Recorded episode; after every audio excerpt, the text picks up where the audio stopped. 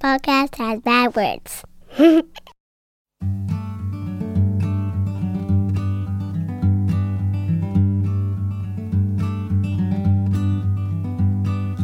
Every little thing you think that you need. Every little thing you think that you need. Every little thing that's just feeding your greed. Oh, I bet that you'd be fine without it. Hello, everybody. Welcome to the Minimalist Podcast, where we discuss what it means to live a meaningful life with less. My name is Joshua Fields Millburn. And I am Ryan Nicodemus, and together we are the Minimalists. Welcome to episode 128. T- Today, we're going to talk about what, Ryan? Resetting or, Or healing in a Re- way? recharging, healing, yeah, all those things. yeah, I mean, the, the way that I- Recovering from tour. Yeah, this is like a the, the you know the initial use of the word recovery, meaning to like literally recover. You and I have spent the last uh, twelve months on the road, and I say you and I, I Josh, we spent the last eight years on the road, dude. well, I, I think we're both right then, but, right? but this is actually the last tour, right? Yeah, I, th- I think so. well, uh, I don't know if it's the last. It's, it's certainly not the, The- last the- events that we'll do. It's but the last bit of on the road we're gonna do uh, uh, the rest of this year. yeah, and and th- there might be an event or two uh, out there, but we're certainly not going to do any prolonged touring. And I talked about this on the intro to the last episode, um, just briefly. You know, for me, the thing that I've learned is we've done. e- e- This is our eighth year, and we've basically done eight tours in, in those eight years, right? And in doing that, we we've done short tours, long tours. Five of those eight were like these really protracted tours. Like this last one was a year long, 50 cities. The one in 2014, 100 cities, 119 events. That one was even more grueling in a way. But in some instances, it was actually less grueling for, for a bunch of different reasons. And uh, there, there are other times we've gone on the road for you know, the very first tour we did was like nine months, uh, where we did 33 cities. We go out for you know a, A weekend, weeks and- yeah, yeah. or two weeks or whatever. And I found that like for me, the sweet spot is like if we decide to do another tour in the future, it's got to be you know a week or two weeks max. it can't be a year, and it can't be you know this year either. Like I, I just just pausing and taking this time to recover because.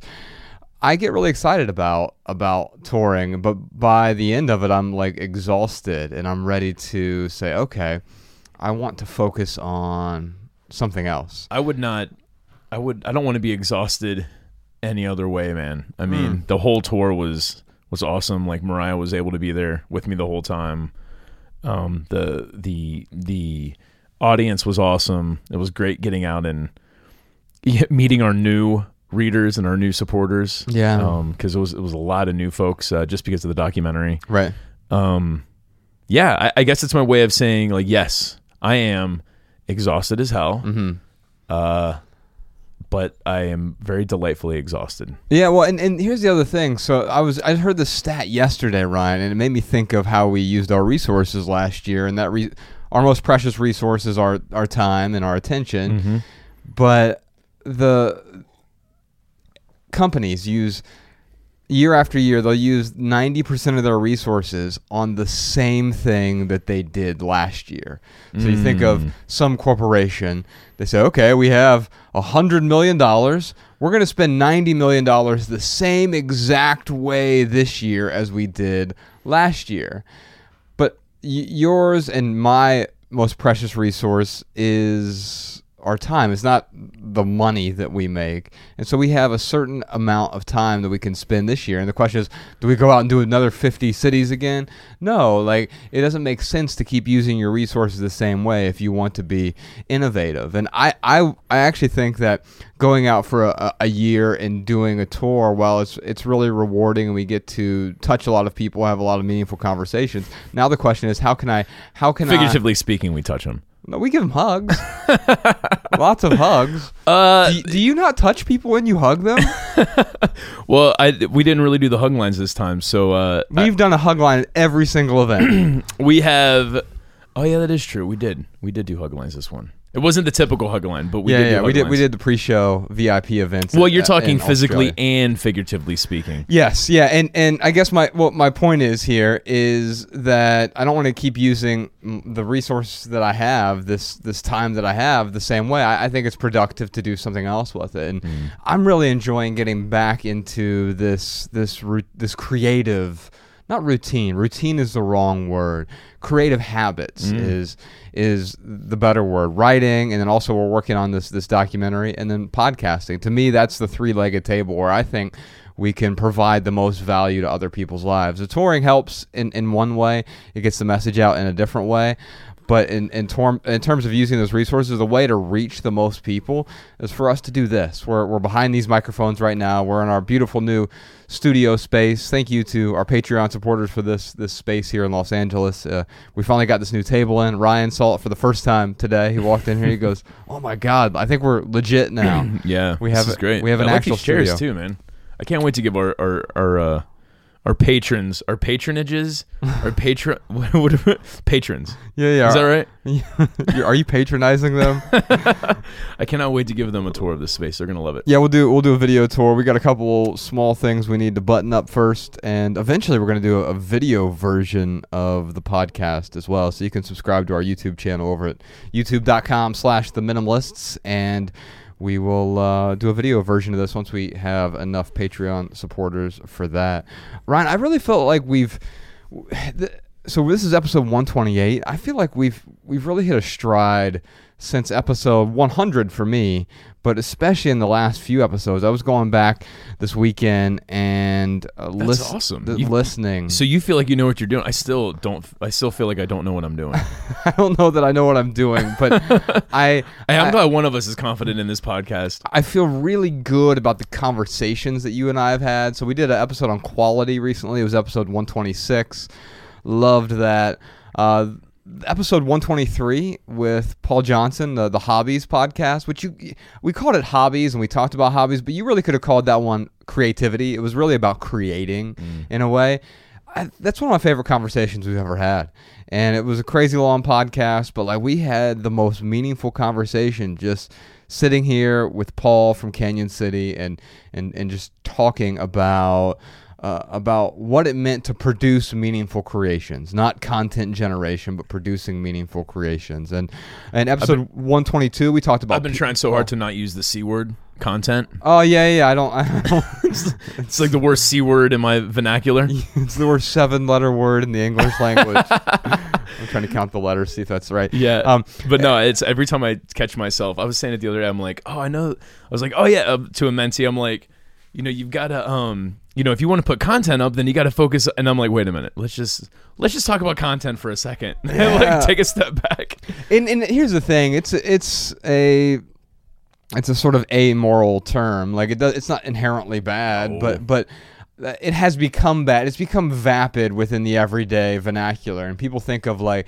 I mean, I think of there, there are people out there putting out podcasts, putting out three podcast episodes a week, just so they can get more content out there, and it's okay to make three podcast episodes a week if they're good. It's, it's great to do it every single day if you're good at that. Yeah. But if you're doing it just to generate more content to help you out in the numbers game, then it actually waters down what your creation, what your, creations are, and it makes them less meaningful. Yeah. Right? If you're doing it just to create more for the sake of creating more, it actually gets in the way of what you're trying to accomplish. I think. No, and so totally we, we, we sort of had a conversation about that.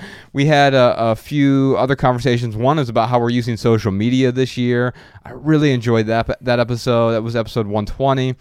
Episode 119, we talked about decorating, and 118, we talked about collecting, and those were like the perfect sort of combo together, talking about collecting things, and then also how we, you know, sort of the, the aesthetics of, of home life, uh, so decorating, and then uh, most recently we had that conversation with Derek Sivers in New Zealand, uh, and man, like I remember enjoying the Was that event. a good one? I, you know, I don't listen to any of our podcasts. Well, yeah, I mean, was it was it good though? uh, yeah, it was it was better than I remembered it. Even Awesome. like I remember really Good to know. enjoying it, Well, that's walking because out of there. that's because Sean produces it. so it's always going to be better than what we remember it because podcast Sean does a great job of making us sound awesome. He puts a like a, a sheen on on top of it. right.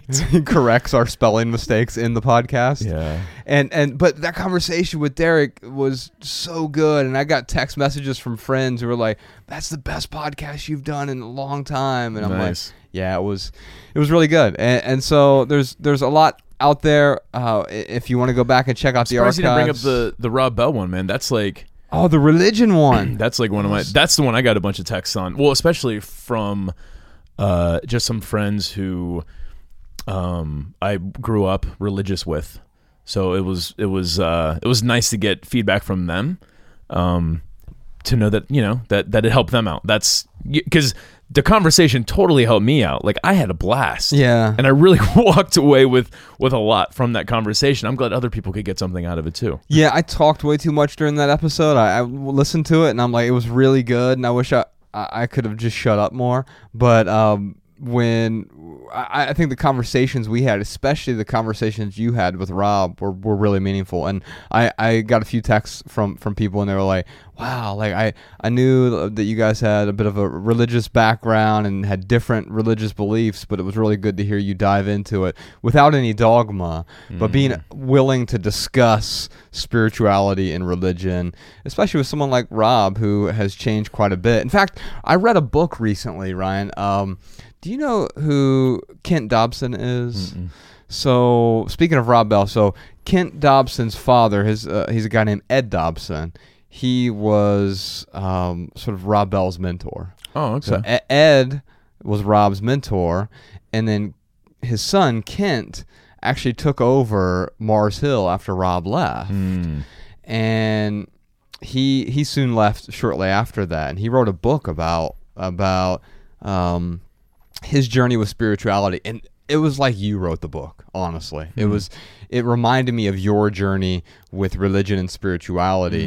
It's called "Bitten by a Camel," and it's a really short read. I would encourage you to read it. I read it in a day, and um, he Should he, you be saving this for the value added portion? no, I've got some really good stuff I want to talk about for value added. In fact, you and I were talking on the phone yesterday, and I'm like, oh, I got to shut up because there's some stuff I want to talk to you about on the podcast. I know, dude. some was so stuff that I want to recommend. To I usually don't So- recommend stuff. So just so our audience uh, uh, members know, Josh and I we will avoid having conversations away from the mics so we can have genuine conversations for you all who are listening to this. yeah, because we don't want to like j- just rehash everything. So sometimes I'll say, "Hey, let's save that for the podcast."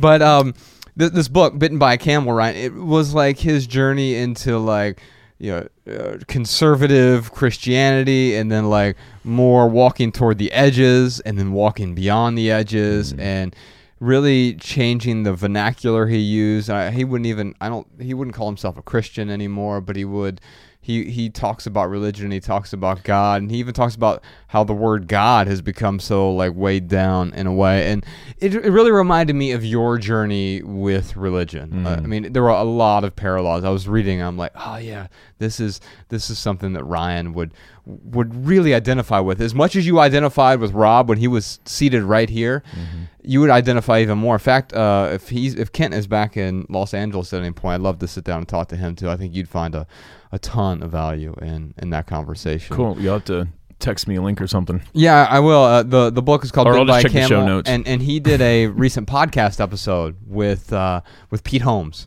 Cool. So Pete Holmes, who was in that Heretic documentary that we talked to Rob about, uh, he he's the comedian who's on Crashing. He was on his podcast, and it was it was a solid conversation. So you can Yeah. check that out as well. And so yeah, we're we're we're done touring for a while, and we're getting back into some certain habits to, uh, today and, and this week and this month and this year. And I don't know about you. I was talking to podcast Sean before this started, and for me, it's just been about like it's really hard for me to write on the road. I do it intermittently, but um, it's hard for me to write. Period. and then you throw another factor in there, and then it's like really hard for me to write. Well, uh, Actually, what I should say is it's really easy for me to not write. well, it's actually hard for me to not write. um, that's fascinating. Like it's hard on you. Yeah, well, no, it's ho- it- it's hard on me too. That's true, but like I feel compelled or propelled by the act of of creating in a way that it's like it fuels me. It, it's like it's hard for me to not put gas in the car because I also realize like that's what propels the car forward, right? Right. Uh, anyway, let's let's dive into some some questions we have here because I want to talk to you, Ryan, about some of the habits that I'm trying to uh, the the reclamation of my habits and the reclamation of a uh, of a lifestyle or, or maybe even just a, a new life now that we're here in Los Angeles. I was talking to our accountant yesterday and uh, work. You know, it's it's tax season. In fact, this comes out on on the official tax day, I believe. And um, uh, I was like, man, I don't think I've spent more than like a week and a half at a at a time in Los Angeles No. since we quote moved here. People are like, "How's LA?" I'm like, "I don't know."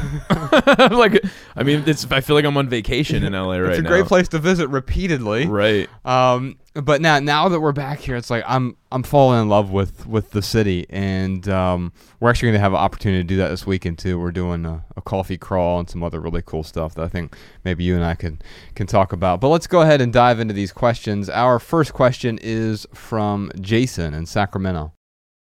in light of you guys' journey out of the corporate world and into uh, the minimal the minimalist project, and also in light of uh, the break you're taking right now and Joshua's situation, I'd be curious to hear you guys' feedback on the role that you think minimalism and intentional living can play in healing.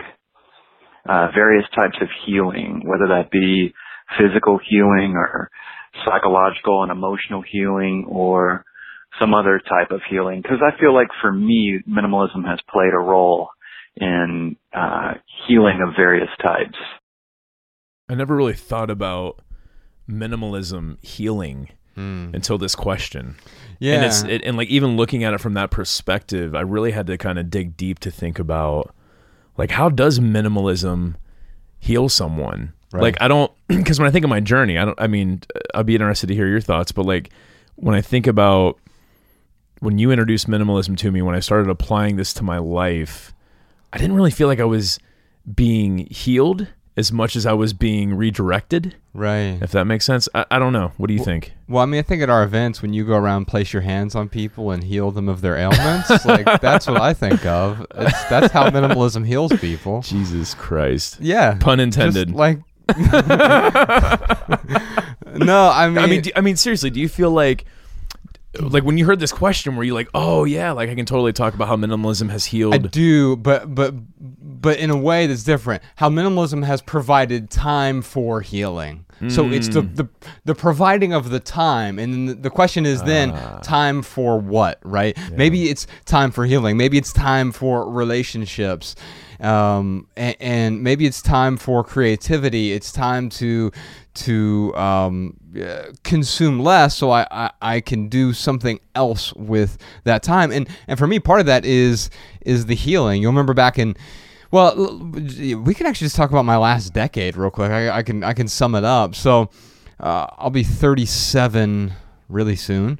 So over the last decade, I've had a lot of uh, health issues. It sort of started when I was 27, uh, and I had plenty of health issues before then, but my body was just you know tolerating my abuse for a very long time. There's this Matt Nathanson line, uh, the singer songwriter Matt Nathanson. yeah, He has a the song on his second to most recent album. The album is called "The Last of the Great Pretenders." But uh, the, the the first song on there, uh, the very first line of the first song on that album is, "I'd kill anyone who treats you as bad as I do," and it, it's like it's about like being a crappy husband or mm-hmm. boyfriend or whatever. But it's also true about myself. I was thinking about this this morning, mm-hmm. like there's th- there were times where I treated myself so bad, my body so poorly that I don't want to even be a friend of the person who treats me as bad as I do. Well, dude, let's talk about that. What? Because when I think about how you used to be ten years ago versus now, I mean, I guess you were eating, you were eating like shit, maybe yeah, yeah, drinking, but- but drinking a million cups of coffee a day, literally 20 cups of coffee a day, operating on probably not as much sleep as what you're operating on now. 4 hours of sleep a night most nights. Yeah, Um and I require less sleep than most people. I think. Like I probably got three hours last night, but that was uh that was because it was so windy here. Like it was it was crazy. Yeah, I don't crazy know what windy. was up with that. But anyway, um, I it, the the the problem is, and by the way, most nights I don't recommend three hours of, of sleep, even for myself. I probably get six or seven hours most nights. Um, eight if I can. If my body allows me to sleep, you and I are in the same boat. We can get to sleep like that, Mm-hmm. but staying asleep is the I went to bed at is the nine thirty p.m. last night. uh huh. I got up at five a.m. and like there was no, there. Yeah, my body would not let me go back to sleep. Yeah. and I was like, all right, well, let's get up and start the day. You you and I are in the same space there, and then our partners are in the same space as well. Like they have h- such a hard time getting to sleep. So Mariah has told me that you sh- when she's with you, like Ryan will just fall right asleep, Right. and I, I I it takes me forever. But then they can sleep in, and I'm like, oh, I wish I could sleep Yeah. in. Um, Especially like like this morning when I got up at five a.m., I totally woke Mariah up, Mm-hmm. and she was like, "Oh, what time is it?" I'm like, "It's five. I'm getting up," and she was like, "Oh, okay," and then like went right back to sleep. yeah, yeah. Be- so Bex jealous. will do that too. So jealous. anyway, uh, so I I grew up uh, with a really unhealthy diet and and I was morbidly obese. I mean, Mm-hmm. literally morbidly obese. You know this because you were you were certainly obese as a kid, and I think I was the morbid half of the duo. right. It right. If there was one obese person and one who was morbidly obese, yeah, you were definitely fatter. That's I was true. so so fat, and um, and, and and that carried those habits. Even I lost the weight in high school, but then I gained it all back in my early twenties. I wasn't as fat as I was when I was twelve, although I weighed the same. I weighed about two forty in Well, you got in- taller. in my twenties. You got taller. Yeah, that's true. So it stretched you out a little bit more. Yeah, yeah, but I, I even weighing two. I mean, I'm 165 now probably, but I weigh 240, and I wasn't just fat. I felt like crap, and and there there became the spiral out of that. I developed uh, chemical sensitivities, and I think that's because I screwed my gut up in my 20s. I, I took uh, um, a supposedly benign antibiotic for a very long time. It was I have this really bad scalp acne, and so I took this this antibiotic supposed to be fine, but it killed my gut microbiome. Gave me C. diff, which kills 14,000 people a year. Mm. And from that spiraled a whole bunch of other problems. I my hormones were out of whack, so I was getting a lot of back pain because I wasn't producing enough growth hormone, and mm. my other hormones were out of whack as well. And so the back pain, the gut pain, the uh, chemical sensitivities, the seasonal allergies that were just debilitating. Like, like they got to a point with the seasonal allergies where I would have to like just lay in bed. I couldn't do anything. It was that bad Yeah, I remember, man. and and so I, I developed all of these ailments that that continued and even got worse into my 30s even though I was living a better lifestyle and I had I, I had done so much damage and so yeah I'd kill anyone who treats me as bad as my previous self treats me I don't want to be friends with that guy Right. I treated myself so poorly part of that is because I just didn't know I didn't know that gluten and dairy were terrible for me personally. They're not bad for everyone. Um, my partner Rebecca eats cheese sandwiches, and she's the fittest person I know. You know. Oh, I was just sorry Go to ahead. interrupt you. I was just gonna say, no, dude. I you, you gave that analogy of I don't want to be friends with that person, and I never even thought of, the, of it that way, dude. I would totally be friends with myself. that would be that would be awesome. anyway, no, but yeah, I would not want to be friends with my 25 year old self. Right? Yeah. So you'd be friends with your current self. Right. Yeah. I I I could definitely be friends with my current self because my current self would leave me alone because he wouldn't want to spend time with anyone else. Um, but but there has been a lot of room for healing the last decade, especially the last five years, and especially the last two and a half years for me. Yeah. Um, we had to take a break from podcasting a couple years ago, Yeah. October 2016, and um, we we took a, a month or two break because there we got to a point where I I thought like, oh man, maybe I'm dying. I can't figure out what my problems are. Is as I was going through all the testing and figuring out what was wrong with my gut, figuring out what was wrong with uh, all of my health, and and so being able to take the time and the thing that I'll say to Jason is if minimalism has helped me with with anything is it's helped me realize that that I can let go of of anything, i- i- including commitments, routines. It's the best feeling in the world, man. Yeah, being able to let go of my habits, being able to let go of businesses or business ideas or creative ideas, or or being able to let go of travel, uh, being able to even let go of my identity because we get so wrapped up in that that um, you know people ask you what you do now. I mean, for me. I'll still say, oh, hey, I'm really passionate about writing. The only time that I give a really concise answer to that is when we're going through immigration or something, and they're like, "What do you do?" I'm like, "Okay, I'm a writer." Like, if this is, you need a, a specific answer. You answer. need a job title. Yeah, you need a job title Well, it says you. on the customs form like Right. job title. yeah, Yeah. yeah, and and They're not uh, asking so you can you know so they can compare themselves to you on the socioeconomic ladder. No. they're asking uh, because yeah well, yeah, because because because of government overreach. But yes, um, and they love to they love to steal our rights. Anyway, keep going. here's my at the, at the airport, Rights. it's the only proper place to to steal all our rights. That's right. Um, well, we actually we'll talk about Not that. all of them, but We'll- a lot of them. We'll talk about stealing your rights during the added value segment.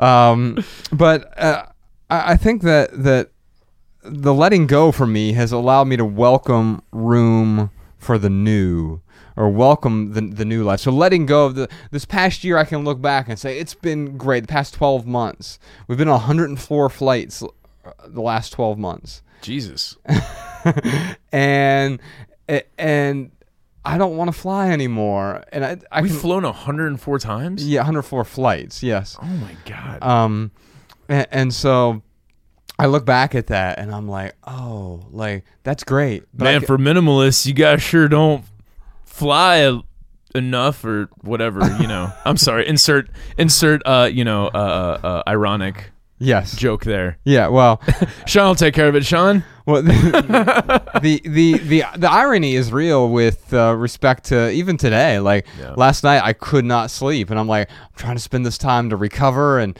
we're doing an episode about resetting and recovering, and and I can't sleep tonight.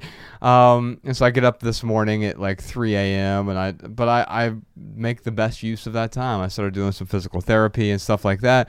But I realized I can let go of whatever that, that past was so I can focus on the new. And the new now for me mm-hmm. is getting back to these basics, the writing, the podcasting and, and, and the film and and being able to let go of like okay that was a great chapter and that chapter's over and i can mm-hmm. celebrate it. And, and i think it's actually important during this time of recovery. So jason was asking about healing and whether that's physical healing but also the the emotional healing i think it's important to pause and celebrate and not just say all right on to the next thing and that's what I've been doing. I've been appreciating this this last year, um, or especially over the course of the last week, and being thankful for it. Because inevitably, by the end of the tour, Ryan, we're on city 48, and I'm like, all right, I feel like I'm finally ready to to go on tour. Like everything's firing on all cylinders now. Oh, dude, this Australia tour, it was the first time I felt confident in like the talk and and uh, doing the live podcast. I mean, truly, when I say truly confident, I mean,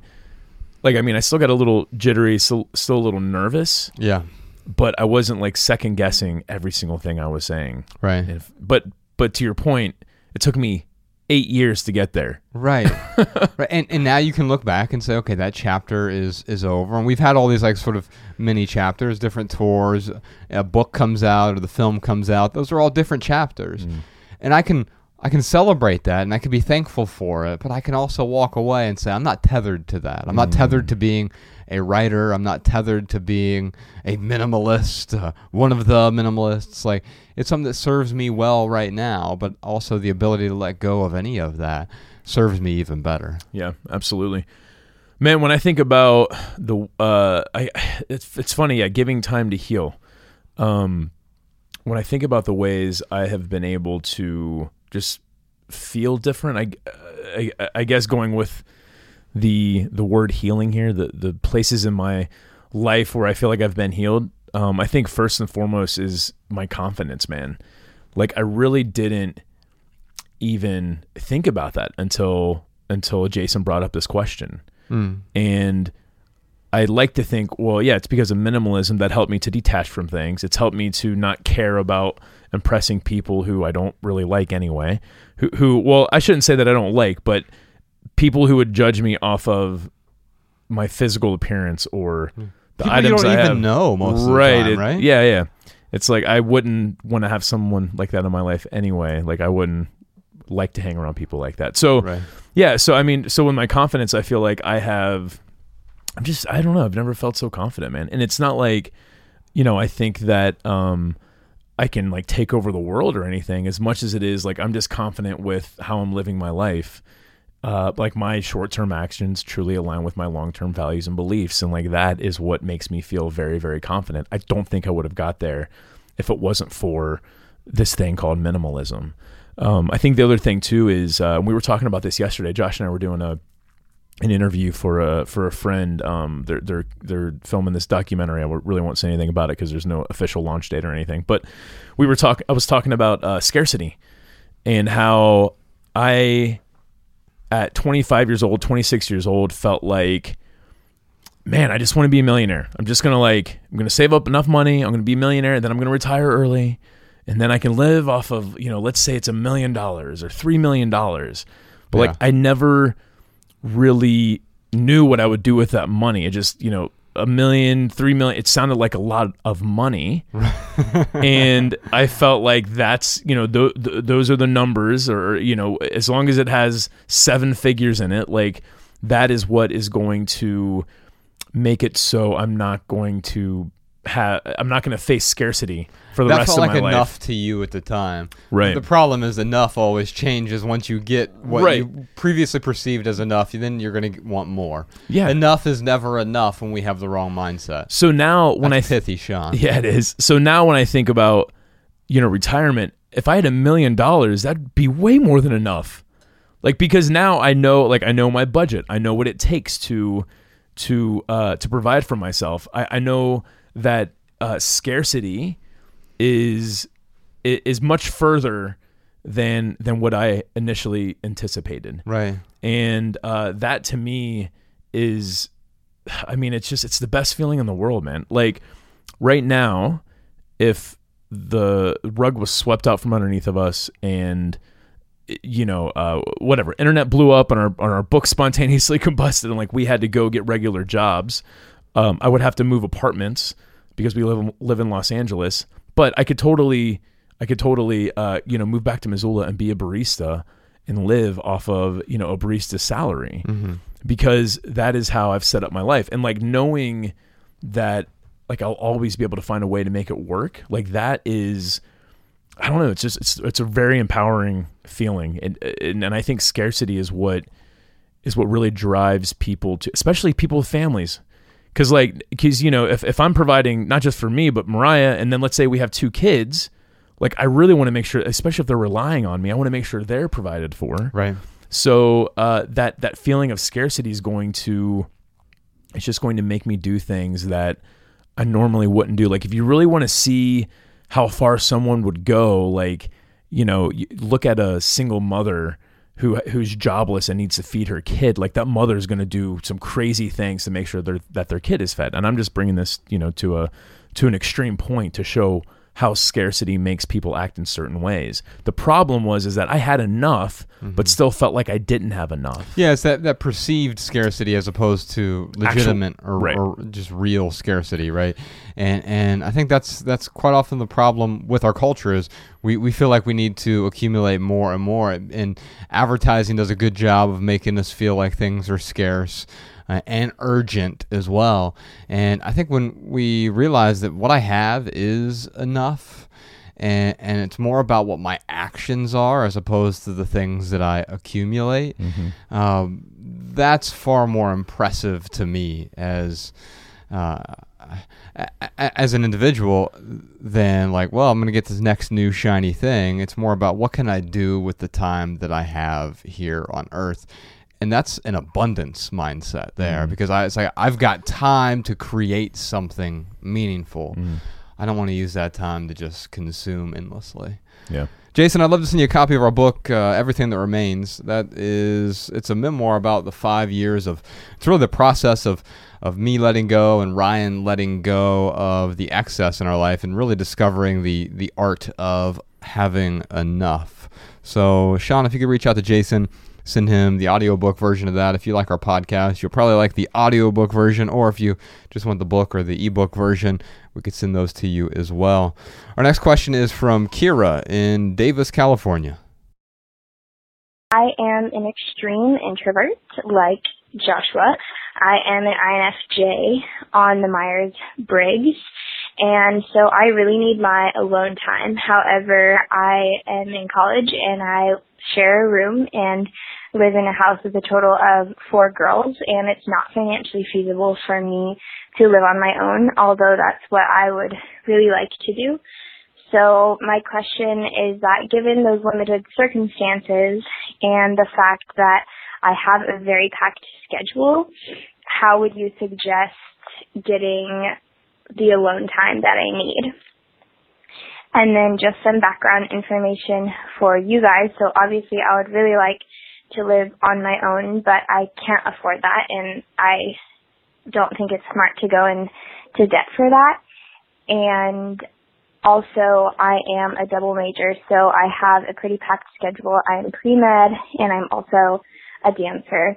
And so usually I don't have just like blocks of time that I could just like carve out and go somewhere. And I really do love my schedule. Like, I love everything that I'm doing. So I'm not really willing to give those things up. And I feel fine and filled up when I have my alone time, but when I don't, it's really hard. So, Josh, Kira has filled her entire schedule up. Mm-hmm. She's allocated every minute of her time Mm-hmm. to double majors, to other hobbies, to other things. She lives with four roommates. Mm-hmm. So, how does she get more time when she's filled up all of her time? Well, I'd just buy more watches. a Rolex. yeah, Rolex will buy you more time. so yeah, I think the the lesson here is the more expensive right. the watch, the better. On to the lightning round. So, uh, Kira, you are an INFJ. Um, most of the people I've ever dated are INFJs, so I, I, I know your personality type. I'm, I'm an INTJ, um, really high on the T, and I've, I've dated some high Fs out there, and I, I can only imagine. So, so if you, for those of you who don't know what Myers Briggs is, uh, you can go and check it out. There's actually there's an essay on our website. We'll put a link to it in the show notes, Sean. Uh, it's called Alone Time, and there's a link to it if you want to take a Myers Briggs test online for free. We it's not our test, obviously, but uh, you can check it out. Anyway, uh, learning about your personality helps you learn how to better interact with other people. I've learned It's one of the yeah, it's one of the best things that one can do for themselves is figuring out like what makes them tick. I mean, people know what makes them tick, but it like it puts it in a in a nice little hey, here's why you are this way and why you lean towards certain, you know, certain feelings rather than judgments, yada yada yada, but more importantly, yes, like it totally helps you understand yourself, which um, when you understand yourself, well, then you can understand others as well. Yeah, you can understand how how your personality intertwines with other personalities better. Like you and I have a pedagogical relationship. And it helps us be more understanding of what the other person's needs are, right? And so right now you understand what your needs are, Kira. But the question is, do you understand what the other folks' needs are, or even better yet, do you understand how to communicate your needs? And that's I think why you're why you're calling in here. So so a few things that I would do if I were in your situation. I can't tell you whether or not this will work for you, but I know what I would do uh, where, where I give in your situation. First off, uh, I know you say you're doing a lot of things that fulfill you right now, that make you feel good, but it sounds like you're doing too many of those things. And I can speak from experience because last year I did too many of those things that I said yes for the first time in my life became first time in, in my life in seven years that since the corporate world i became busy for the first time because i said yes to these individual opportunities that all made sense individually but saying yes, yes, yes, yes, yes, yes means eventually I started saying no to the things that were truly important. And so maybe you have to say no to a few of those things that would otherwise be yeses so you can say, well, so you can say yes to yourself, right? Say yes to the alone time. A uh, few few things that I would do though in your situation, since you have a house full of roommates, I would treat my house, my home, as a place to sleep. I probably wouldn't be spending a lot of time there though if I have a bunch of roommates. If I need alone time, home is not the place to go for that alone time. Uh, because unless you can you know, lock yourself in your room, but even then you're going to feel the anxiety and the, the pressure to interact with other people while you're home. But if you're coming home when it's time to sleep and you head straight to bed, and then when you get up in the morning, you shower and, and you leave, the house just becomes a place for you to to sleep and get ready and that's that's about it. You can find alone time and in uh, what you might call third spaces. So you've got school and you've got home. Those are the the first the, your two primary spaces. But what are the places in which you can find alone time? Maybe that's um, uh, maybe that's at a library. Maybe it's a yoga studio. Maybe it's at a, at a coffee shop. Maybe it's at a park. Maybe it's a, uh, taking a hike or a walk. There are plenty of places you can go and, and be alone. Also, being alone doesn't mean you have to be completely solo. I like being around what I would call ambient people. Uh, I like working out of coffee shops sometimes um, or, or, out of co-working spaces because I don't ha- necessarily have to interact with other people, but there's a potential for interaction, and it makes me feel like I'm not cooped up in a room somewhere, which can be nice, especially if I'm just writing first thing in the morning. I do want to be alone with no distractions, but if I'm just working, ambient people, it, it's great. It actually fuels me a little bit to have the potential for interaction, mm-hmm. knowing I don't have the re- requirement for interaction. Mm-hmm. So having spaces with ambient people is uh, uh, um, a counterintuitive way for you to have alone time. And then last thing I'll, I'll talk about is uh, you want to schedule some you time first because what's happening right now is you've already filled your your, calendar. I mean, Ryan, I, if I were sure if I looked at her calendar right now, she's got so much going on with the double major and the dance and, and, and, and all these like extracurricular activities it's already full. And she's like, where's the time for me? Pre med already sounds overwhelming. I couldn't yes. imagine throwing another major on top of it. Yeah. I mean, it's, it, it is something that um, certainly is admirable. You know, I mean, that's when I think about to, to, our corporate days, it was like this badge of honor. I worked 80 hours this week. Mm. And it's like, it is admirable to a certain extent when you. It's also sad. Yeah, when you could see someone with such a such a wide bandwidth it's it's uh, I don't, maybe not admirable as much as like I look at your bandwidth and I'm like, God, I wish I had Josh's bandwidth, but I would never put myself in jeopardy, my my my sanity in jeopardy, um, to try and take on as much as you take on. Well, yeah, it's and it's uh it's a bit of an illusion too because then I can look at someone like Joe Rogan and be like, how does he do comedy four nights a week in front of live audiences and go out on tour and do four three hour podcasts a week mm-hmm. and write daily and take care of a family. And it's like, oh, it, there are other people where it's like they have a different bandwidth from me. And mm-hmm. so what's appropriate for me may not be appropriate for Kira or you. And I think she needs to identify like, look, hey, I need to I need some alone time. She's already identified that. Now you need to figure out where it fits first mm. before you schedule the classes, before yeah. you schedule the extracurricular activities, before you schedule the dinner with friends. And then you need to prioritize the other things, but prioritize you first because getting that alone time that you need is going to make you the best version of yourself when you spend that time around other people. Yeah, Kira, your plate is full and you love how full your plate is. You love everything on your plate. But Kira, you don't love everything on your plate. You just got done telling us why you don't love everything on your plate.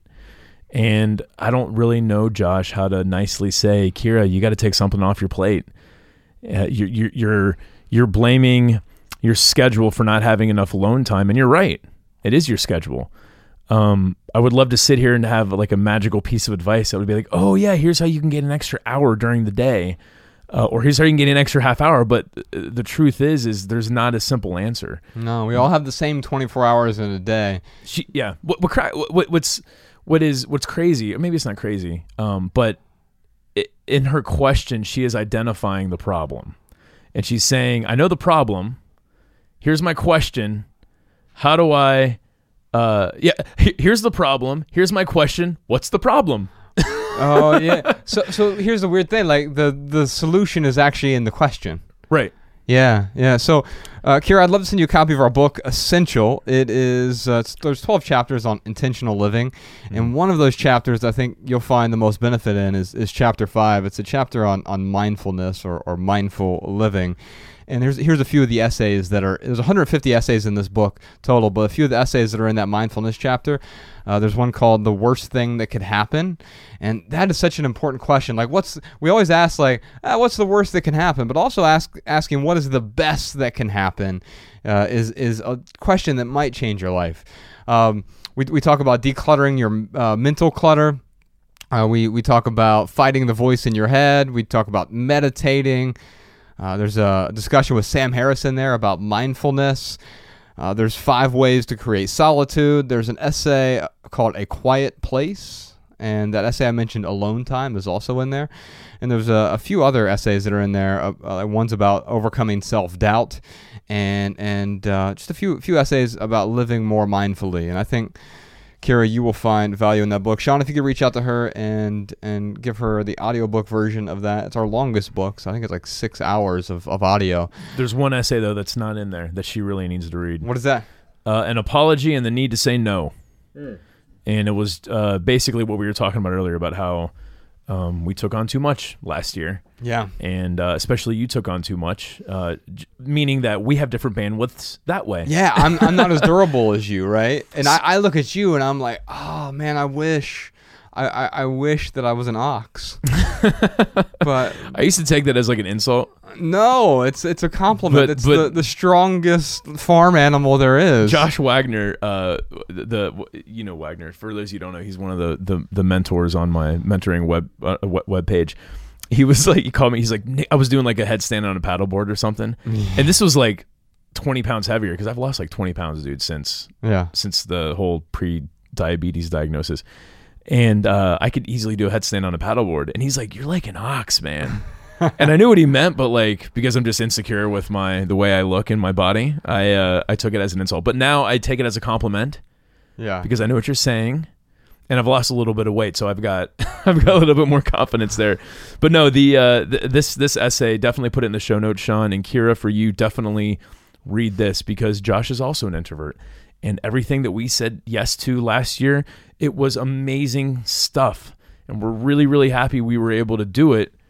But it left Josh feeling exhausted, and uh, this is an essay about that. So you're going to enjoy it, and hopefully it helps you with your situation. I'm grateful for the past. I'm grateful for what's about to come, and this time that we have right now, I feel really grateful for it. And, uh, Yeah. It is it is a time for healing. It's a time for me. It's a time for me so I can be the best version of myself for other people. And I think we'll talk about that a little bit later in the episode. But first, we'd love to hear what you all have to say. So if you have a comment or a tip about resetting or recovering or healing, including advice for any of our callers today, then leave us a voicemail at 406 219 7839. You can also email a voice memo to podcast at theminimalists.com. We'll air our favorite comments and tips on a future episode. Ryan, what time is it? I don't know. Let me look at this fancy Rolex I have on. oh, it looks like it's time for our lightning round where we answer questions from social media. We do indeed. We're on Twitter, Facebook, and Instagram at the Minimalists. Uh, during the lightning rounds, where Ryan and I both do our best to each answer every question with just a, a short, shareable, less than 140 character response. We also put the text to these minimal maxims in the show notes, so you can copy and share our pithy answers on social media if you'd like. And now you can find all of our quotes all in one place over at minimalmaxims.com. I want to be very clear. I do not own a Rolex, and the only watch I own is a it's a dive computer that I only wear when we go diving. A computer? Yeah, it's. I kept calling it a dive watch, and hmm. like, dive like uh, the the I'm just diver. imagining where oh, dude, it's basically that. It's just smaller than that. I've got my laptop on my wrist. I kept right calling now. it a dive watch, and they're like, it's much smarter than a watch, and it's smarter than a smartwatch. Ah, so you did buy more time. I d- More diving time. All right, all right, all right. Come on, back to the show, Josh. All right. Our first question is from Joshua Hook. Joshua writes, How can we work to prioritize tasks that are important but not urgent? All right, so this is an important question because I, I think of uh, here's the best example I have for you, Ryan. Is email is the epitome of urgent but generally not important. It's urgent for everyone else. It's everyone else dictating what our priorities are, but it's tr- not as important as the other things in our lives. How often do you check email?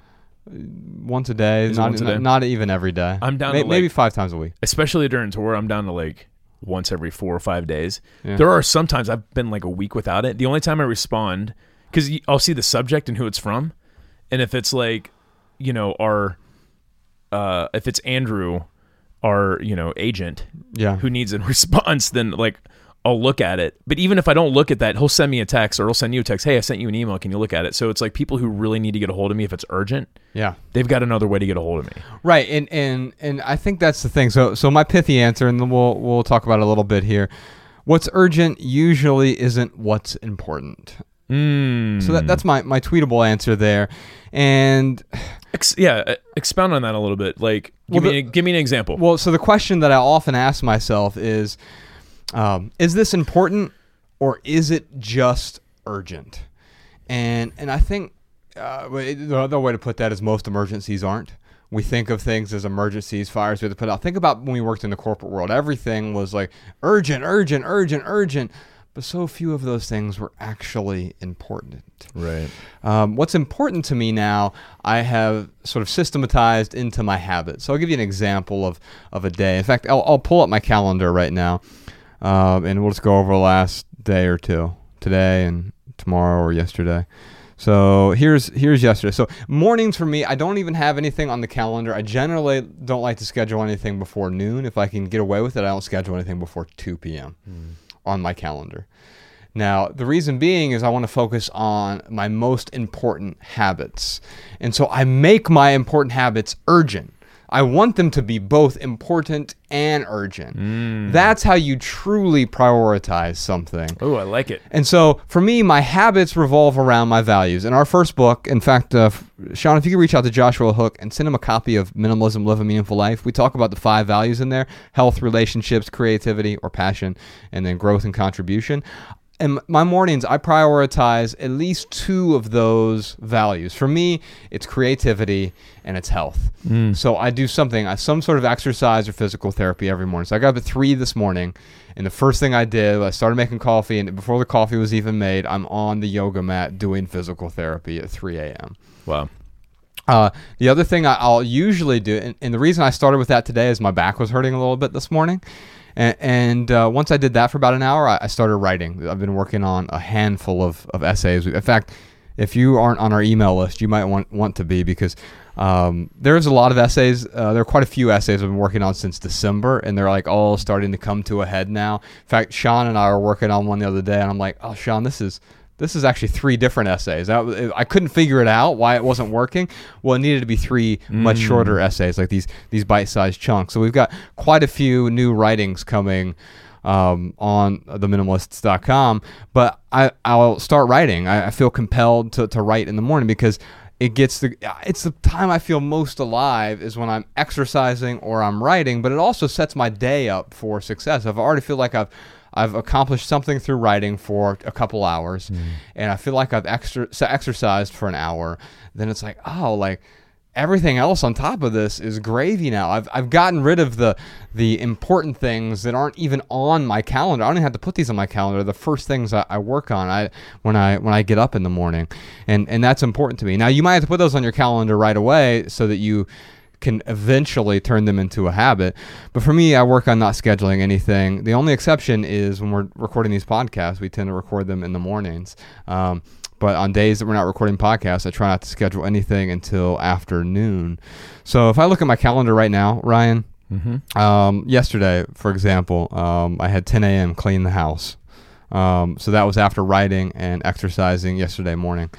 And uh, at 11:30, I had lunch with a friend. At uh, 1.30, you and I had uh, a media interview that we had to do. At uh, 4 o'clock, I had a, a phone call about our taxes. At 5 o'clock, I had to prepare for this episode, episode 128. And that was it. That's what I had scheduled for the day. So those are the things that were most important that I ha- had to make urgent for the day. And then uh, you know today I have you know something similar. Today I've got we're doing recording this podcast. You and I are doing uh, our friend Joshua Weaver who owns a coffee shop with us. He's in town. He's going to do some photos with us. Uh, I got some taxes stuff that I need to do at two o'clock, and then we have dinner, a business meeting at, at, at five o'clock. And oh, and at, at here's here's something I have uh, at 2 p.m. I just have scheduled there taxes and email. Like I know I, there I have a bunch of emails I haven't responded to. I need to, to get to right. And so for me, here's the order. I have my habits in the morning. I have my calendar that runs the day, and then when there's free space, I have a to-do list. Now, I, this might help you out, Ryan. I, I don't know. I helped Jessica out a lot when we were over in Australia. Jessica, who uh, does our social media, she was asking me about sort of my workflow, like how do I keep things organized.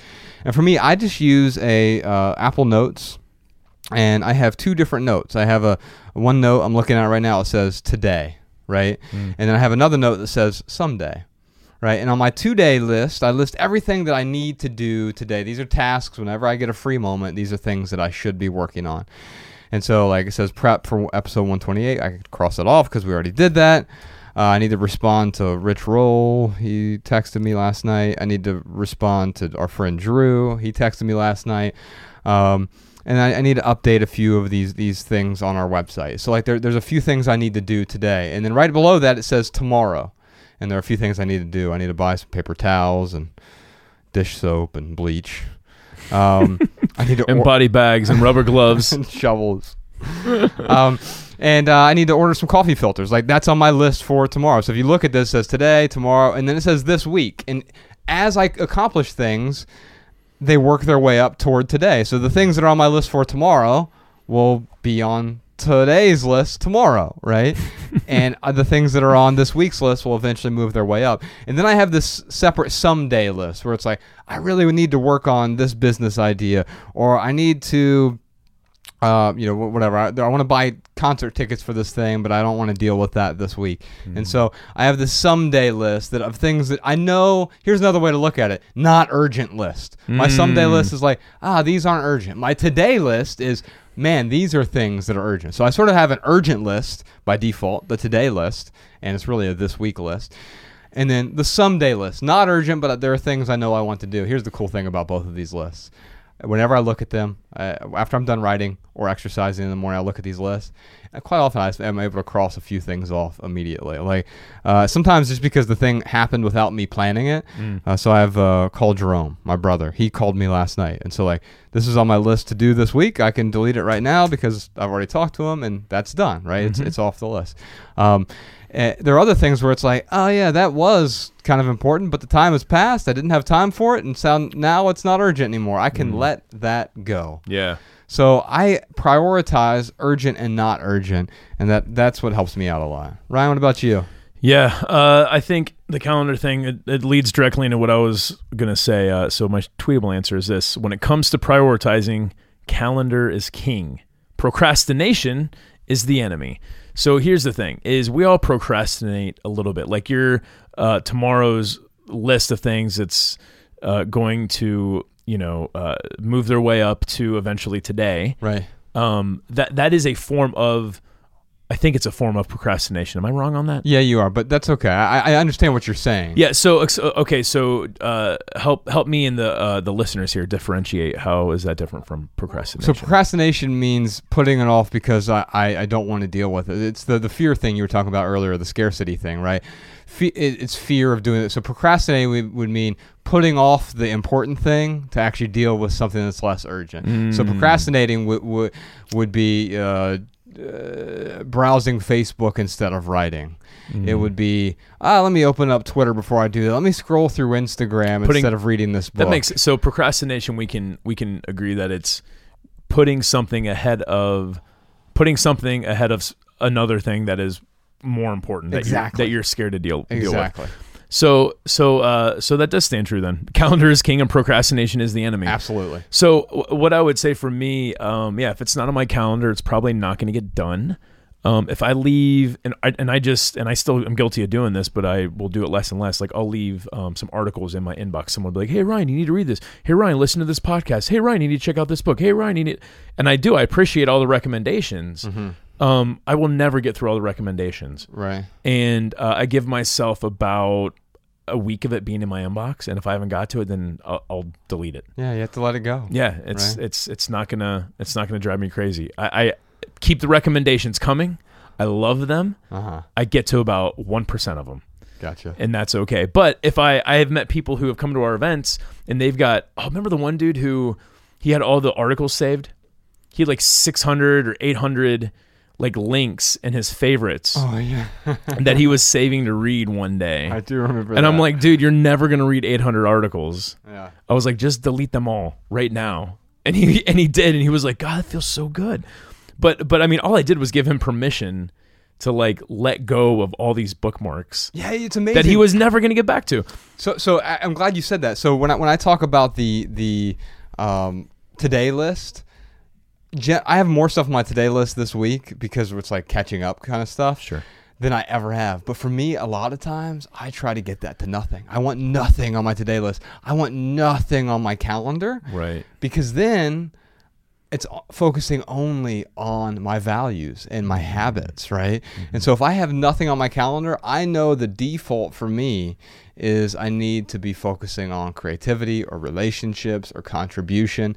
And then, of course, I will give myself permission to then pacify myself without procrastinating because if I've done everything else, then it's great. It's not procrastination anymore. It's like it's it's, it's, it's a little reward. Time to relax. Yeah. Yeah, man. No, I, I, I totally agree. Um, I mean, for me, the calendar is huge. I wish I was a little bit more organized, uh, like like you've been. And, and that Well, like, it, it might the mean list, the list that you're talking this about. list. Yeah, yeah. No, I would say the check list this out. This is what I sounds great. So I'm, I'm showing it to Ryan right now. This is what I what I did for Jess. So this is my my list. It just says today, tomorrow, this week. That's all one note. Mm-hmm.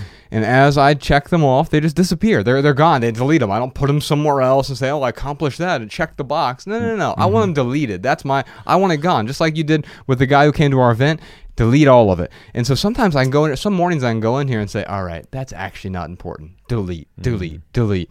And then my someday list just has like, "Oh, here are the things I need to work on someday." Right? I, I it's it's the if.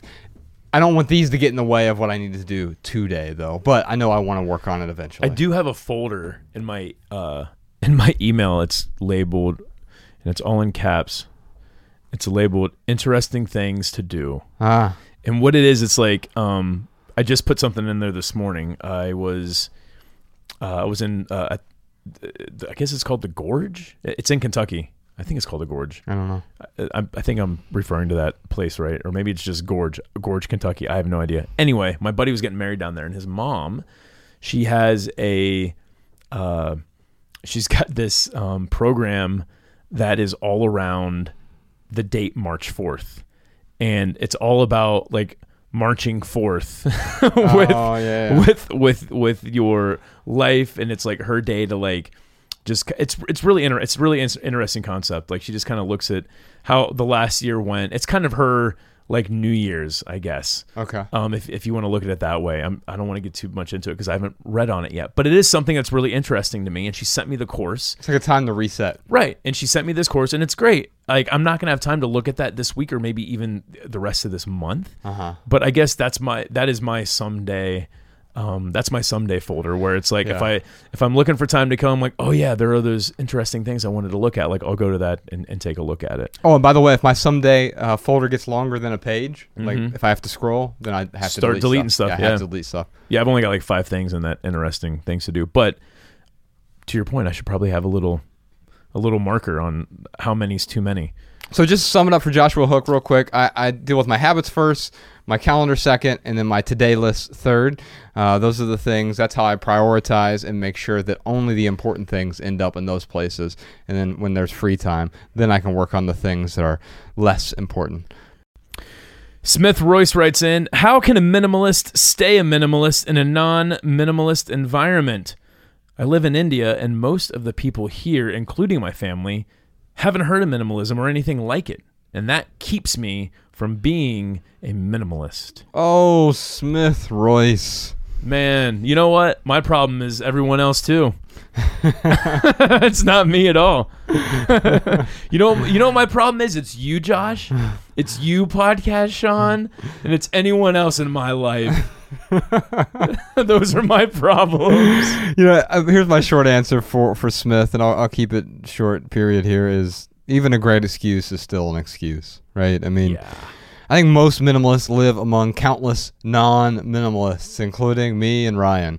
We live ab- among a bunch bunch of minimalists. And by the way, I live here in America, and most people haven't heard of minimalism here either. And just because someone else in your household isn't a minimalist doesn't mean that you can't be. Other people in my house eat bread doesn't mean I have to eat bread too, right? Uh, other people in my house eat bread means I have to eat bread. Yeah, I mean, even if they're passionate about bread, you can still support their passion without you eating bread. Exactly. And so, uh, one, one recommendation, Sean put a link to this in the show notes. Matt D'Avella just put out a video about minimalist living with a non-minimalist, uh, living with his partner Natalie, and it's a funny video. It's uh, it's on his YouTube channel. We'll put a link to that in the show notes. Ryan, He's got a lot of funny videos. It's it's a good it's a good YouTube channel in general. Uh, I've got a I've got a couple different answers. Here, well, here's the first answer: uh, a person who blames others for their discontentment will always rely on others for contentment. man, that's such a problem. That is a problem, man.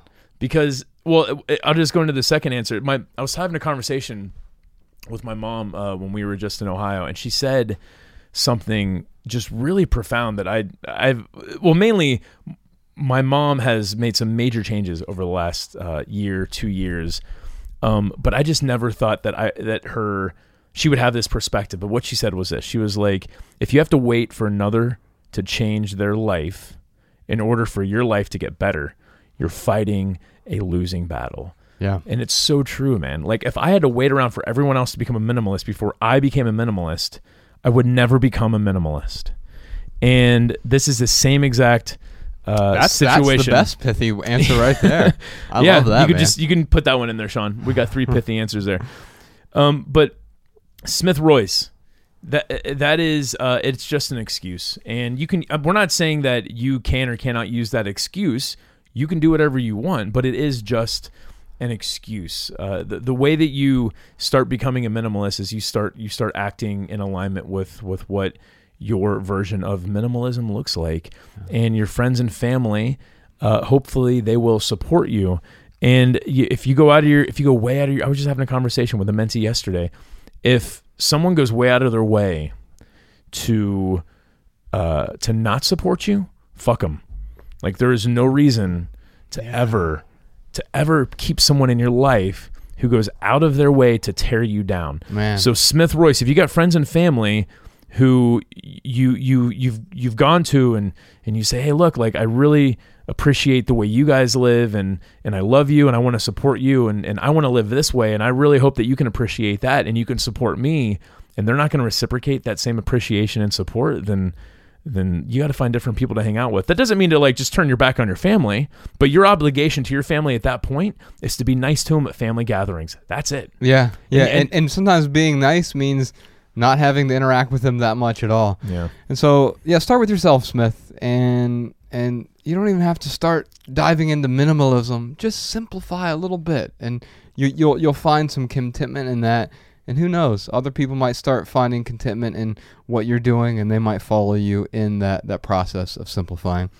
We've got one more question here from Anna. Anna says, How do you cope with getting back into the swing of busy work life after taking time off? I usually find it hard reading up on the news after taking time away from my phone. And uh, to get the answer to that question, you'll have to uh, tune into our postscript episode. Each week, Ryan and I record a postscript episode for the Minimalist Private Podcast. It's a separate separate podcast feed exclusively for our Patreon supporters. Our Patreon supporters help us keep this podcast 100% advertisement free, and we're actually doing a bunch of new cool things over on that feed. So it shows up in your phone just like this podcast does but it's a separate private feed. So you'll, you'll see the minimalist podcast and right there you'll see the minimalist's private podcast. Each week we have a postscript episode where we answer a question or two or three.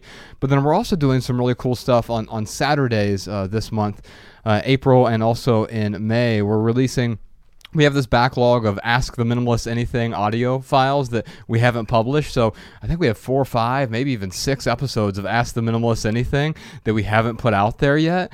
And so uh, it's one of my favorite things to do because we, we just kind of let our hair down and we have a lot of fun with these live interactions. We also each month do a Ask the Minimalist Anything live stream, a video live stream. And we're also going to do a tour of this new studio space that we're in right now. Uh, we're going to do that hopefully within the next month or so once we have everything in, in working order. And then lastly, uh, the live events. We, we have a bunch of live events in the can. We're going to put out one of those a month. We've already released Philly and Tampa and Detroit, and uh, Washington, D.C. is coming this month as well. And then I think we're going to do Sydney next month. So, a, lot of good recordings there. And if you are a Patreon supporter, not only do you get any of the new stuff we put out, but you have access to the entire back catalog. So, if you want to support the podcast, just head on over to theminimalists.com, click donate at the top and become a Patreon supporter. Get access to all the back catalog and all future private podcasts. All right, let's uh, move on real quick, Ryan, to our added value portion of the show. This is where we each talk about something that has added value to our lives recently. Ryan, there was something I wanted to tell you on the phone because you said something during our Sivers, uh, the, the event we had with, with Derek Sivers. So just the previous podcast episode that came out.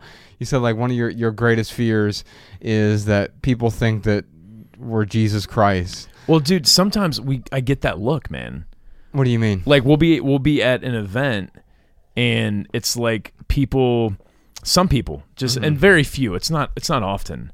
But like they look like we're alien or something. They look at us like well, it's admiration. I mean, it's, yeah. it's the same way when I, when I look at someone like um, you know, Matt Carney or John Mayer or something. I think it's it's a type of admiration yeah. in a way. It, it, it, might be. I guess. I guess really when I say that, what when I say that, what I mean is we're we're fallible. Yeah, of we're, course. We're human. We don't have well, we have all the answers, but they're not all right answers. and, well, and, and and I I just I really uh I, I really like how with the vast majority ninety nine point nine nine nine percent of our audience, like we're able to connect with because I think that they they can look at us and be like, all right, these guys, uh, you know, they've got some great insights, um, but they don't take us that seriously, just like we don't take ourselves that seriously. My favorite compliment is when someone comes up to us and they're like, you know, I really agree with half of what you say. and I love that because it's like, oh, awesome. Like you are, you're forming your own opinions and we're, and we're helping you form those opinions. Yeah. And I really feel honored to be able to help people form their opinions. My, my, my fear is that people will just try and have exactly the same opinion of us with every single thing, which that would be possible because we have different opinions on things. Yeah, yeah. When someone says we, I agree with half what you say. I'm like, is it my half or Ryan's half? That's what I'm going to start responding and, with. And, but you see what I'm saying I, about I, that, right? I, I don't, do. I don't think that people really will look at us and expect us to turn water into wine. No, but here's here's why I brought that up, and it's because I have three recommendations. One, it's a movie, a TV series, and a documentary series, and they all sort of deal with this, but the other side of it in a way. And there are three beautiful pieces of art, dare I say, masterpieces that I've been able to experience uh, while sort of healing or recovering or, or resetting, taking this time to reset has also meant taking more time to do nothing, to to also like just calm down and and either read i've been reading a lot more or watch a few things that i find meaningful. So there's a movie i watched on the plane while we were flying in australia. It was called equals. And i talked to you and, and mariah about it recently but it's it's sort of a love story but it takes place in in a utopian future, but every utopia is actually just a dystopia when, mm. when it mm-hmm. comes down to it. In order to become a utopia, it, it, it seems pretty dystopian actually. But it was a it was a sort of love story that I'm kind of allergic to love stories, but this one was like it made me appreciate the relationship I'm in so much. Kristen Stewart's in it. Yeah, yeah, yeah. And, you know, I have one degree of separation with acting in a movie with her. Oh yeah, because you were in a play. I was right? in a play with a, a, girl named Lily Gladstone, who did a movie with Kristen Stewart. That movie was called. So you could practically say that I've won an Oscar. I tell people that you've won an Oscar. they say, "Who's your best friend?" Have you have you heard of Kristen Stewart?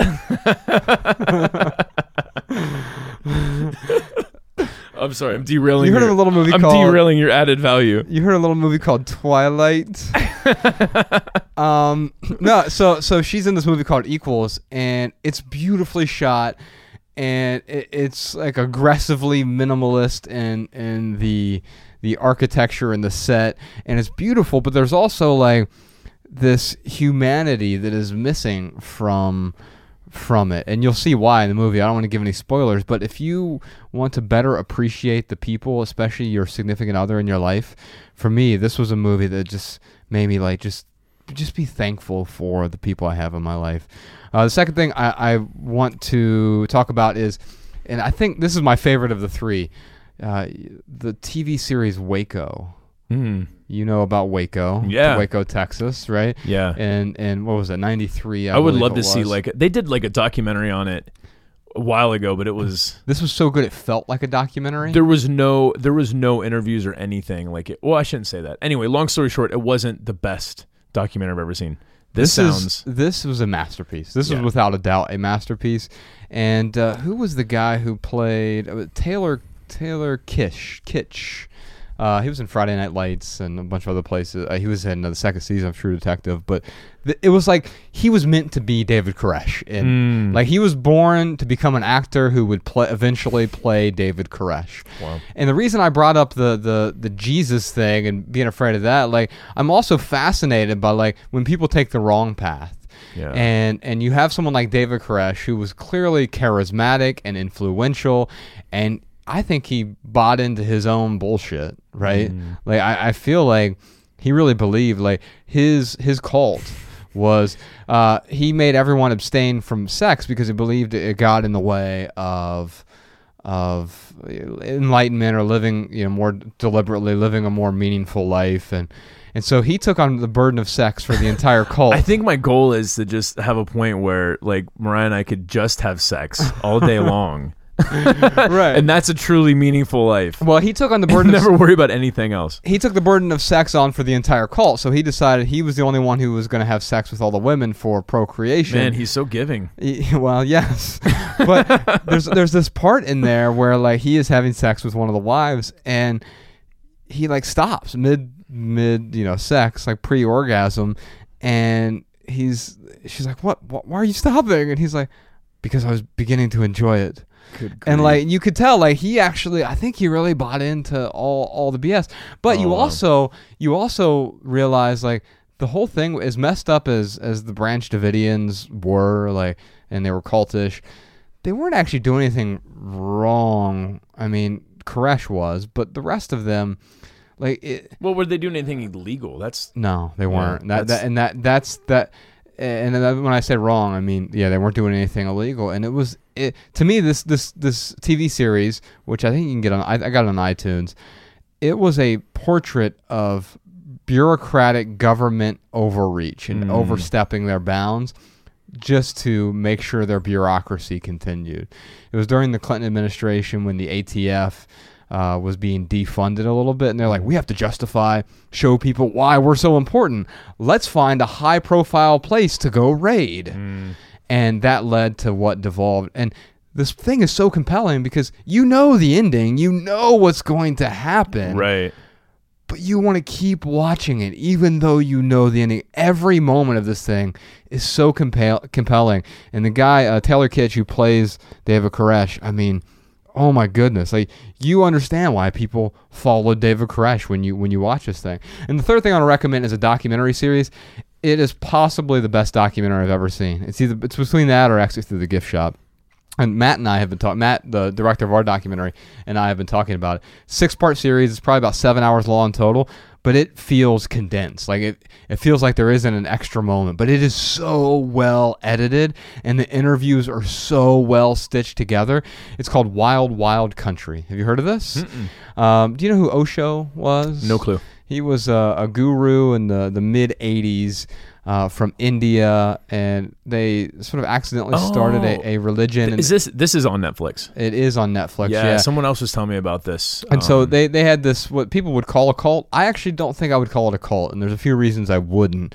And I, I certainly it's the opposite of sort of the Branch Davidians. Uh, it's not a place I think I would have wanted to be, but it was like free sex and and uh, uh, but it was a community with no violence. are you paying for sex right now? Well, don't we all pay for sex, Ryan? Ultimately. but you know what I'm saying. Uh, free in, in in in the sense that like Oh, free spirited. Oh, free spirited sex. I yeah, gotcha. yeah. Well, and and and and the the ideas behind the community were so antithetical. So they started this. They they started a city in Oregon, in, in the middle of Oregon, um, and it was it was another example of weird government overreach. Now there were it was also an example. Both of these, Waco and and Wild Wild Country, were examples of when people go into power, how the power corrupts. Osho, I don't think was that corrupted. I I don't find a whole lot of value in his teachings or whatever, and. Uh, um, I thought it was silly how many Rolls Royces and stuff he owned. Although I think in a way, he like had transcended materialism a- and uh, like he owned Rolexes and Rolls Royces. I think none of that stuff mattered to him. Like I think he was showing that you could coexist with materialism, but it didn't really matter to you. Uh, he also has this weird stare that I've heard Sam Harris write and talk about. Um, it's like puts people in a trance. It's one of those stares where he looks at you and is able to talk to you and and not break eye contact. But in a way, he had these eyes that were so deep. It's the opposite of me because I can't keep eye contact to save my life. I'm looking at you right now. This is the most eye contact I've ever kept in my life. Um, but he he had this debilitating stare, and uh, but there was, it was this community where thousands of people found value. They built their own city. They were independent. It was true independence. And the government sort of stepped in and, and demonized them because they were different. It was, but he also like they, uh, the person he left in charge started a religion in his name Oh, good grief. and he he he said this is the he like got rid of her and he said this is the first time that we've that the world has ever gotten rid of a religion because I don't, I'm not your leader. You're not my followers. I don't want a religion. I don't believe in religion. Hmm. And it was really pr- just powerful and profound but the way this thing was edited it's perfect man. It hmm. was a perfect documentary series. It made me look at that and say wow like this is what is possible so if you check these out, I know it's a long-winded answer, but I have found so much value in these three creations. Just gave me ten hours of stuff to watch. yeah, and I'll, I'll put, I'll put it in my report back. Yeah, report back Yeah. and, and thank me later. I'll put that in my yeah. I'll put that in my uh in my interesting things to do. No, it does sound really awesome, man. I well, I just there, there's another uh, cult movie out there. I think it's called Kumaré. Yeah, it's Kumaré, and uh, it's about this guy who basically starts a cult as a as like a it's a social experiment to show, hey, here's how you can start a cult, and even though I know it's complete bullshit, Like an instruction manual. yeah, I'm going to show you how you can start a cult and how you can get other people to follow. All you have to do is, you know, and then it goes through how he forms his cult. Right. It does like it it, it really goes in a direction I never thought before, like or not thought before, but thought before I watched the film. That did you know I- I had an idea of where this film was leading, Mm-hmm. and it just it blew my mind how uh, just how valuable the perspective was on on this fake cult that he started and then how because he eventually reveals that hey guys this is a fake cult i totally started this i pulled all this out of my ass And did they not believe him? i don't want to do any spoiler alerts but because it's like it, what you're reminding me of is remember the- in Fight Club where or like he- Yeah. uh, uh, the nameless character comes to his senses and he's like I'm uh, uh you know I'm not Tyler Durden. you told us you'd say that yeah, and he's like no, like right no it's it's uh it's it's an interesting movie um no i i, I love I, I find those things really interesting religion interesting specifically um man you know just going back before i go on to my added value i, I thought of uh recently this was in australia and someone came up to me and they were looking at me like I was an alien, you know, and they're like, "Oh, you're Ryan Nicodemus, the minimalist." Like, "Oh man, you know, I love your podcast." And like, I, first off, like, I'm so uncomfortable with like saying because when someone comes up to me, they're like, "Dude, you saved my life," and and I just look at them and I go, "Thanks." Like, I, I mean, it just feels like such a such a crappy way to like to say or to show them how appreciative I am of well there's an of im- their support. There's an imbalance there that's hard to make up for that, right? Yeah, because I don't want to be like this. You're right. I of course I helped you save your life, and I don't want to just say thanks. Like there's a balance in between those two things Right. that I just haven't mastered yet. Uh huh. Um, but but regardless, she she said something about. And I could just tell, like she was kind of looking at, like, oh, like you're the minimalist guy, like you're one of the minimalist guys. And I said something along the lines of, I said, well, hey, um, you know, just so you know, I'm still trying to be a good minimalist. Like I'm not there yet, and I'll, I'll never get there. And she was like, "You're joking, right?" She was like, I, I, "That would scare me if that's true. Like you're not a minimalist yet." And I'm like, and I just brushed it off. I was like, "Okay, she's not getting, she's not getting what I'm saying. That's Uh-huh. okay." But that's exactly what I'm talking about when people they expect this perfection. Yeah, pedestal mentality. Yeah, dude. I was watching uh, Mar and I like if we're bored, like we'll put on Seinfeld or The Office or like something that like we if we got 20 minutes to kill and we want to just sit there and cuddle on the couch, like we'll you know turn one of these things on. In The Office, like it was um, there was an episode where uh, long story short, um, there was a wedding. One of the people went up to w- one of the members at the wedding and and uh, she was you know pleading saying something like well you know um, i know i'm not perfect and uh, and that's okay because nobody's perfect right? And this woman looks at this person trying to you know get their acceptance looks at her and says well i wouldn't care to live if i thought that. And i'm just like yeah, yeah it's just it's just uh that's the mentality that i'm scared of i Yeah. guess.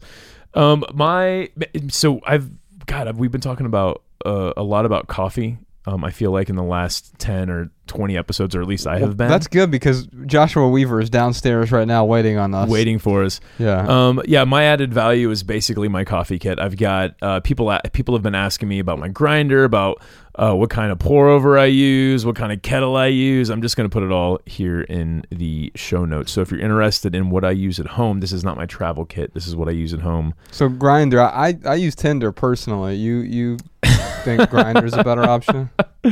Personal preferences, man. Yeah. Yeah. Whatever I mean, your so- preferences are, Josh, I support your preferences. what adds value to your life may not add value to mine, as we say. All right, let's move on to. Uh, actually, we're gonna do a, a coffee crawl this weekend. I'm really excited about that because.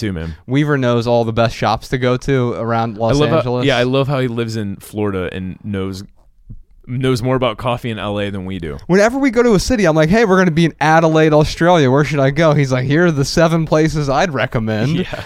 Uh, yeah. So we, we get to hang out with him. I wish Sarah was with him too, his his wife, but someone has to hold down the fort. You can't let all of the uh, the animals run the zoo, right? Mhm.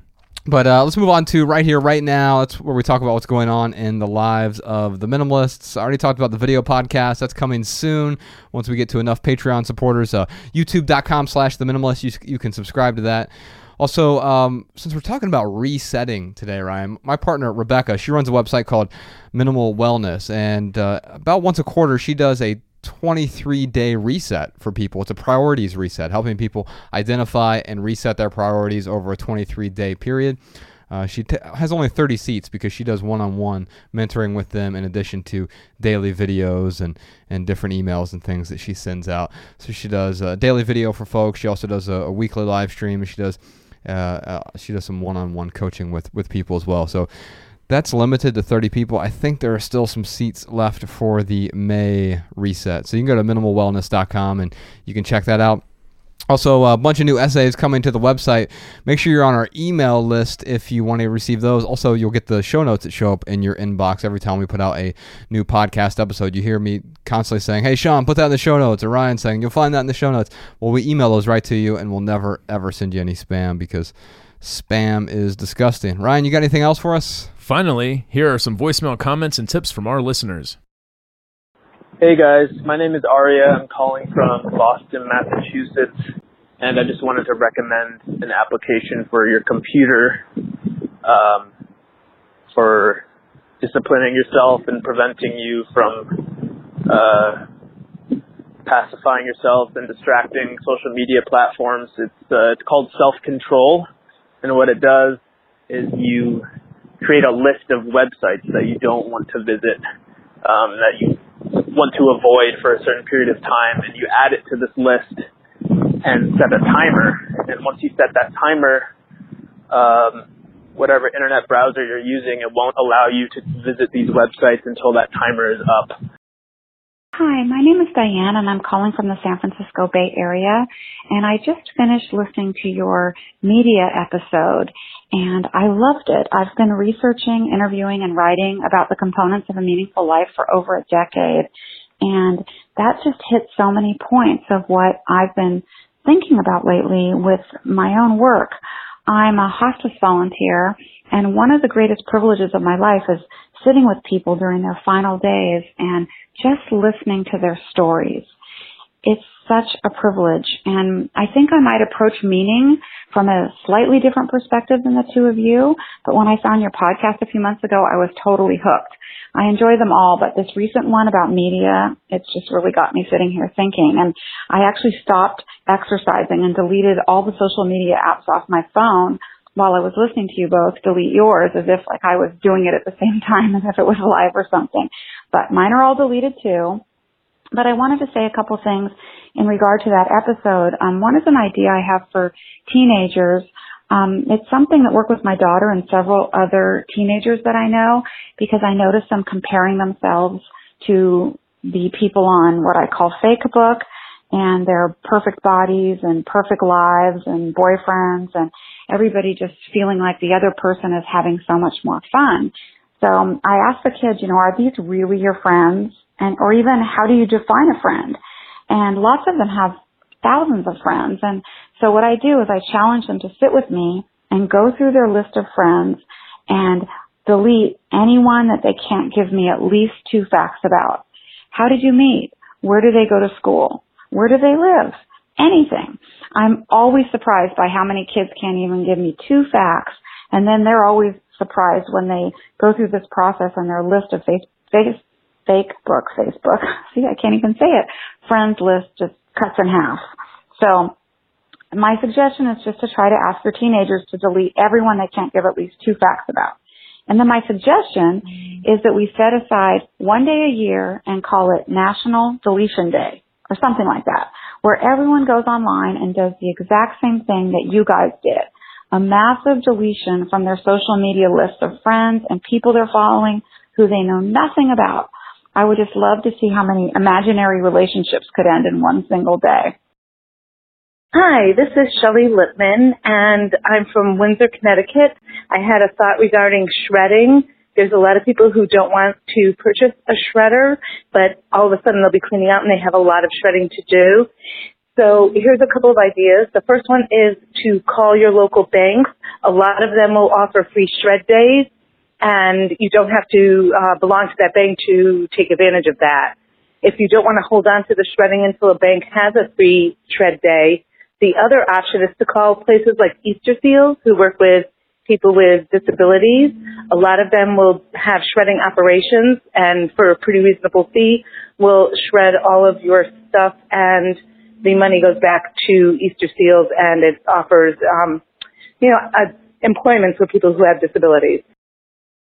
All right, y'all. That's it for this episode. If you have a question for the minimalists, give us a call. 406 219 7839. You can also email a voice memo to podcast at theminimalists.com. And if you leave here with just one message, we hope it's this love people and use things because the opposite never works. Thanks for listening, y'all. We'll see you next time.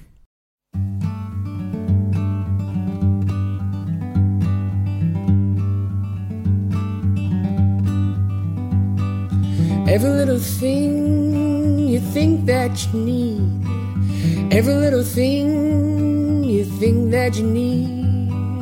Every little thing that's just feeding your greed. Oh, I bet that you'd be fine without it. Every little thing that you gotta have. Every little thing that you gotta have you gotta reach for and you gotta grab. But oh, I bet that you'll be fine without it. So tear your eyes away, or tear your eyes. Hey.